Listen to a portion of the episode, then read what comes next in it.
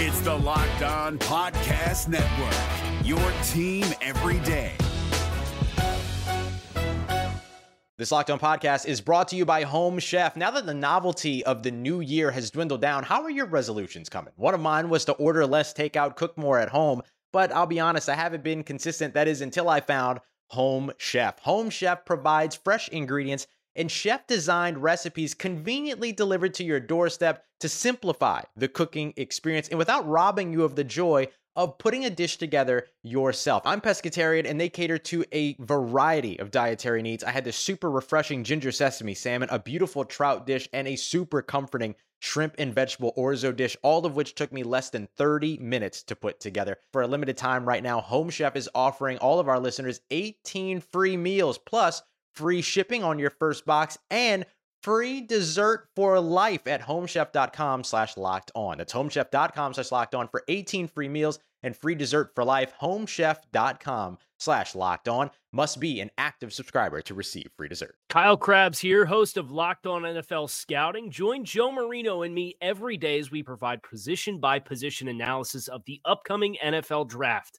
Check out the Locked On NFL Scouting podcast with the Draft Dudes on YouTube or wherever you listen to your favorite podcasts. Locked On Podcast Network and Audacy present Locked On Today. Can the Nets avoid elimination at home without Ben Simmons? Will scrappiness be enough for the Timberwolves to upset the Memphis Grizzlies in the first round? And will Deebo Samuel shake up the NFL draft?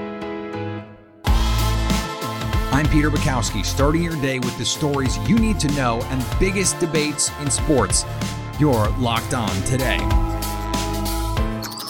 Searching all major sports. Found. Let's start with the biggest story. With the Brooklyn Nets clinging to their playoff lives. I really wanted to channel Ron Burgundy and do the clinging to life.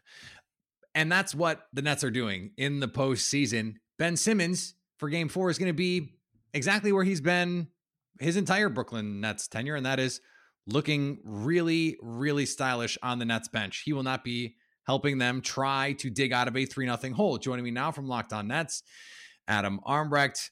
Adam, this is not an entirely surprising move. It felt like a bit of a desperation move.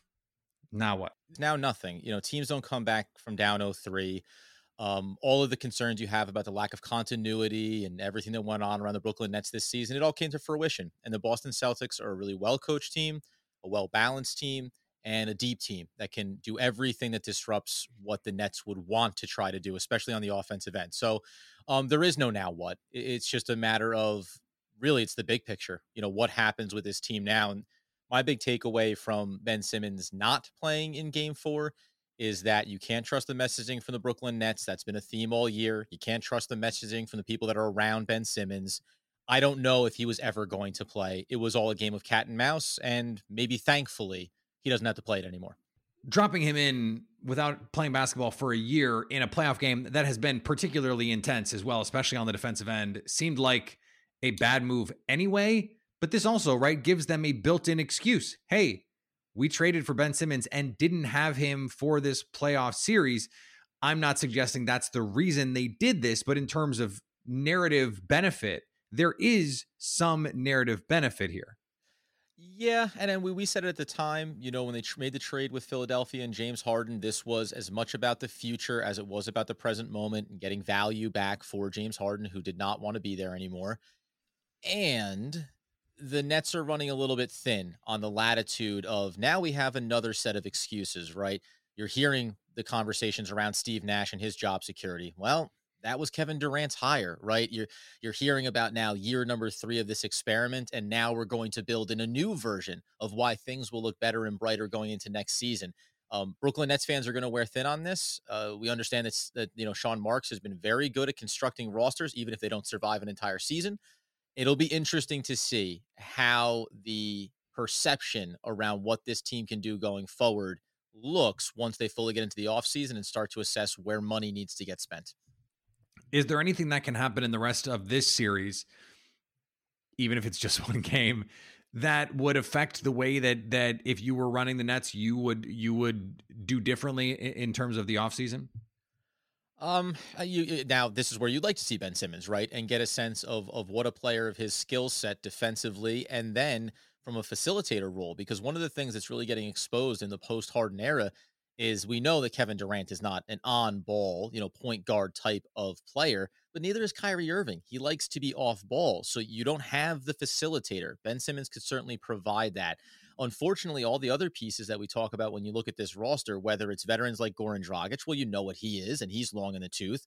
There's guys like Blake Griffin and LaMarcus Aldridge, players that won't be here next year. Is Patty Mills going to go into the $6 million player option that he has for next season or look for better pastures and a chance to win another championship?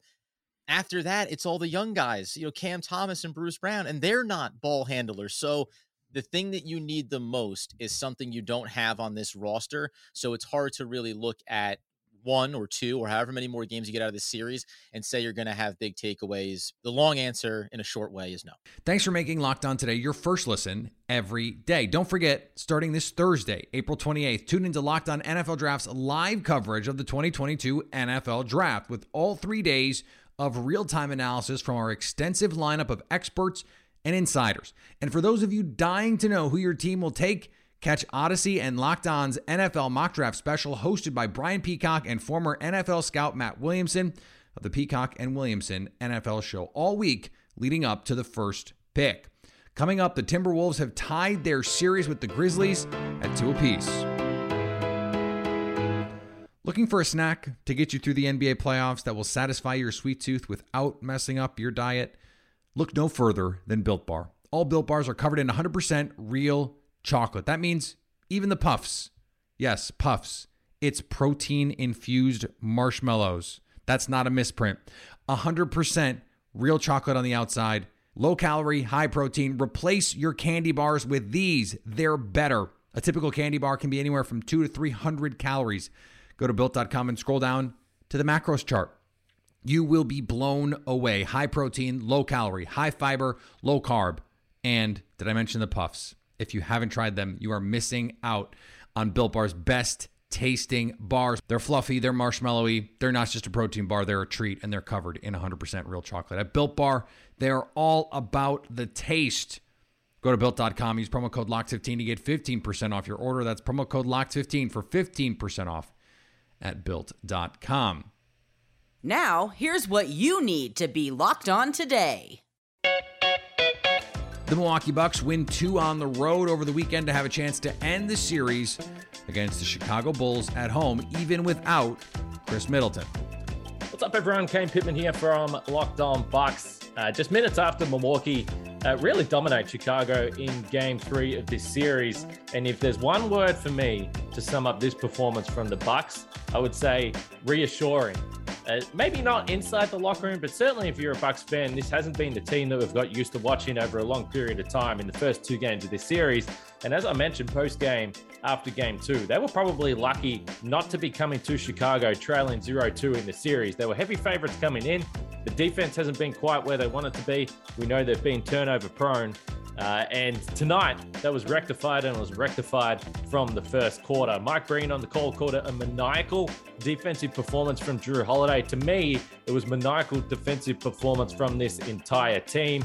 And and really, uh, the Bulls never had hope in this game. They silenced the crowd. The Bulls were hearing some boos from the crowd. And when you're on the road, that is the ideal scenario, particularly with a team with an underdog that has got a real sense of belief that they can cause some damage in this series. So, uh, defensive performance, that's where the identity of this team is. They're going to be able to score. Even in game two, when we thought it was a terrible performance, they still put up 110 points. So they can score against this Bulls team, but they have to put in work on the defensive end. Uh, they slowed down DeMar DeRozan. Grayson Allen mentioned a post game. You never stop him, they certainly slowed him down. Uh, Jrue Holiday led that, and then it filtered down throughout this team. So a clinical performance from Milwaukee, but the key for them now is to follow this through into game four and then head back to Milwaukee in complete control. So they win this game, uh, back in the lead in the series 2 1. Uh, but plenty of work to do for this Bucks team. We're going to have a post game show on the weekend, post game during the playoffs, uh, wherever you get your podcasts, or on YouTube. If you haven't watched this, check us out there. Uh, we'll catch you guys then.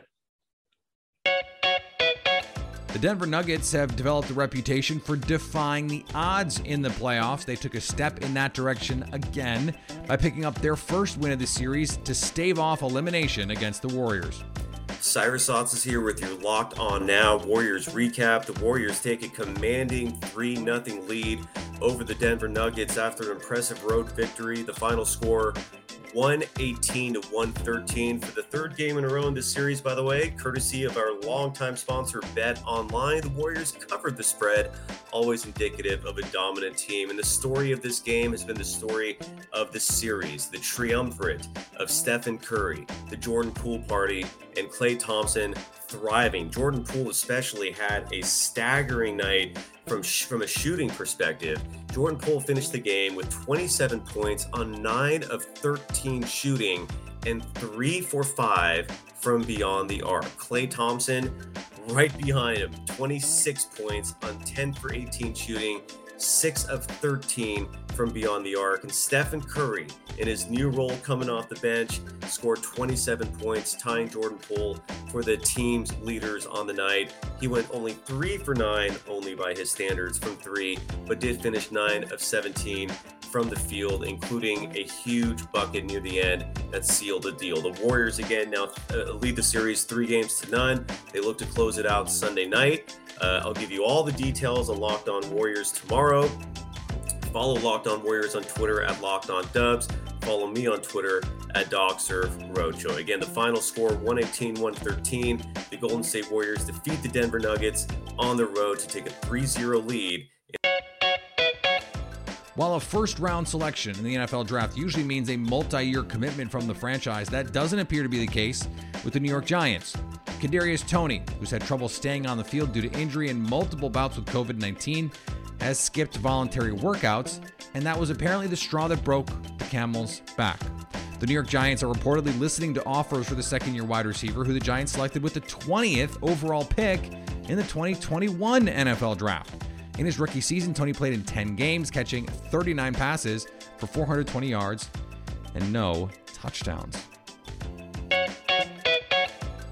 Longtime Detroit Tiger Miguel Cabrera became the seventh player in Major League Baseball history to join the 3,000 hit, 500 home run club after his single in the first inning of the Tigers' 13 0 win over the Colorado Rockies. Cabrera is now in the same elite company as Hank Aaron, Willie Mays, Rafael Palmeiro, Albert Pujols, Alex Rodriguez, and Eddie Murray.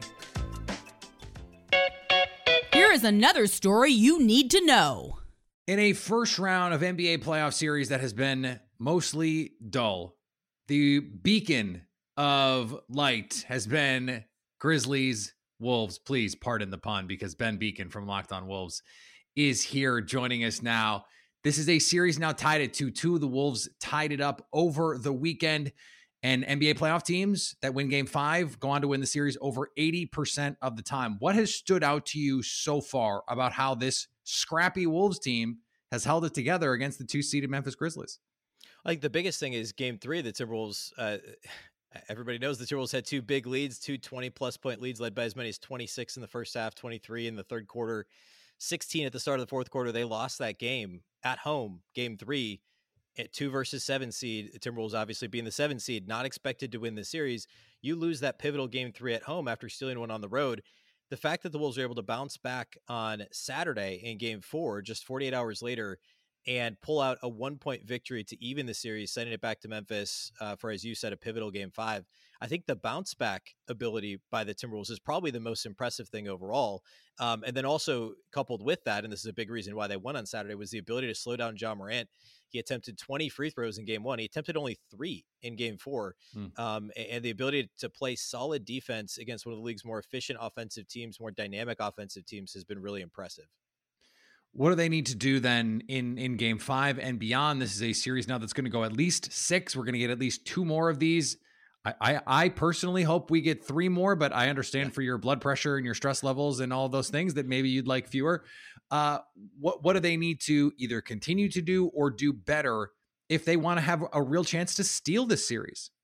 Yeah, I actually think it's offensive consistency, and specifically for Karl-Anthony Towns. He had Mm. uh, well documented terrible playing game a couple weeks ago against- against the Clippers. He had just eight points against the Grizzlies in that terrible collapse in Game Three, and that was actually he attempted four shots in that game. That was the smallest number, the fewest field goal attempts he's ever had in a game in his career, playoffs, regular season. Um, and then he bounced back for I think he had 33 on Saturday. Was much more involved in the offense. The Wolves were more creative in getting him the ball in in places on the floor where he could take advantage of the Grizzlies defense and, and the Grizzlies trying to go small to defend him.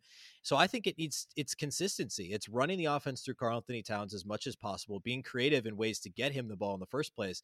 And then Towns maintaining his composure, staying on the floor. Um, he and Jaren Jackson Jr., the fantastic defender for the Grizzlies, have almost kind of been in a race to see who can get in foul trouble fastest in each game. and Grizzlies can win with Jaren Jackson Jr. in foul trouble. They did that in game three. The Timberwolves can't win consistently. They're not going to win two out of the next three, for instance, to win the series if Towns is in foul trouble in each of those games. the Karl-Anthony Towns hive might be a little bit smaller after this series and after the play-in game. This is his first opportunity to really shine on a big stage as presumably, ostensibly, the guy. Anthony Edwards has been more the guy than than Cat has been. What what do you need to see from him? What ha, how has your opinion changed of him, if at all, over the last two weeks or so of play in this big stage opportunity? I don't know that the opinion of, of Timberwolves fans and folks who follow the team closely has changed that much of Towns. Obviously, uh, considering you count the play-in game, they played five quote unquote postseason games, the four against the Grizzlies, the one against the Clippers, and he basically no showed in two of them. Um, so obviously that's not great. Uh, but he's been prone to those kind of peaks and valleys throughout his career. And and and it's it's obviously under and rightly so under more of a microscope when it's on the national stage, it's the playoffs. But then he can bounce back and have a 33 and 14 like on Saturday. And even in the game when he no showed offensively in game three, he had five blocks, like three or four of those were in the first quarter. He was really good defensively in the first half. So he's also impacting the game in other ways, which he didn't used to do. He used to kind of be an all stats guy, had a career low in rebounds per game this year for a number of different reasons, but he pulled down 14 boards on Saturday. Memphis is a great rebounding game, rebounding team. The Timberwolves typically aren't. Um, so he has found ways to contribute uh, or other ways to contribute.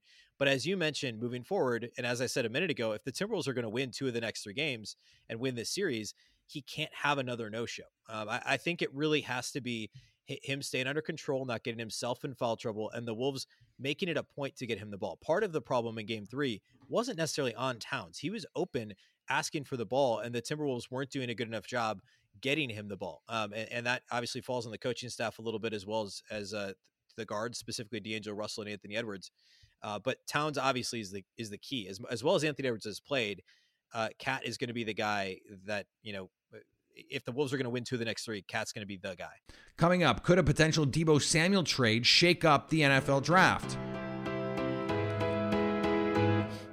Here's what to look for on Bet Online, your number one spot for all your daily gambling needs. Let's take a look at the NBA playoff point spreads for Monday. The Nets are slight favorites at home against the Celtics in game four. Bet Online has Brooklyn one point favorites. The Mavericks are home against the Jazz. They're favored by three. The Mavericks are home favorites against the Jazz. BetOnline has them favored by three with Luka Doncic back. The largest point spread is the 76ers. BetOnline likes them by seven and a half at home to close out the Raptors. BetOnline, where the game starts. For today's take, we get some thoughts on Deebo Samuel potentially shaking up the NFL draft. Deebo Samuel, standout wide back or whatever you want to call him, first team all pro receiver, has said, you know what? I just don't want to play for you anymore. And now a lot of people are thinking, how is that going to shake up this draft? It could shake the whole thing, not just the top of the order, but you know, in February we are talking about, hey, you know, who, who's fast enough, who's skilled enough, who has the the actual talent to play with Deebo or to play with Davante and to play with Tyreek. And now they're all in different places. So it comes back to this is a known entity. It's not a risk. It's not an evaluation that you're staking your claim on. You've seen this perform at the league level. And I think that's what makes it the most intriguing. Is that at the end of the day, you're going to get what you get for it. You might give up maybe more than you were willing to a month or two ago. And I know that that hurts, Croc, if you're somebody who follows the Niners and cares about what happens to them.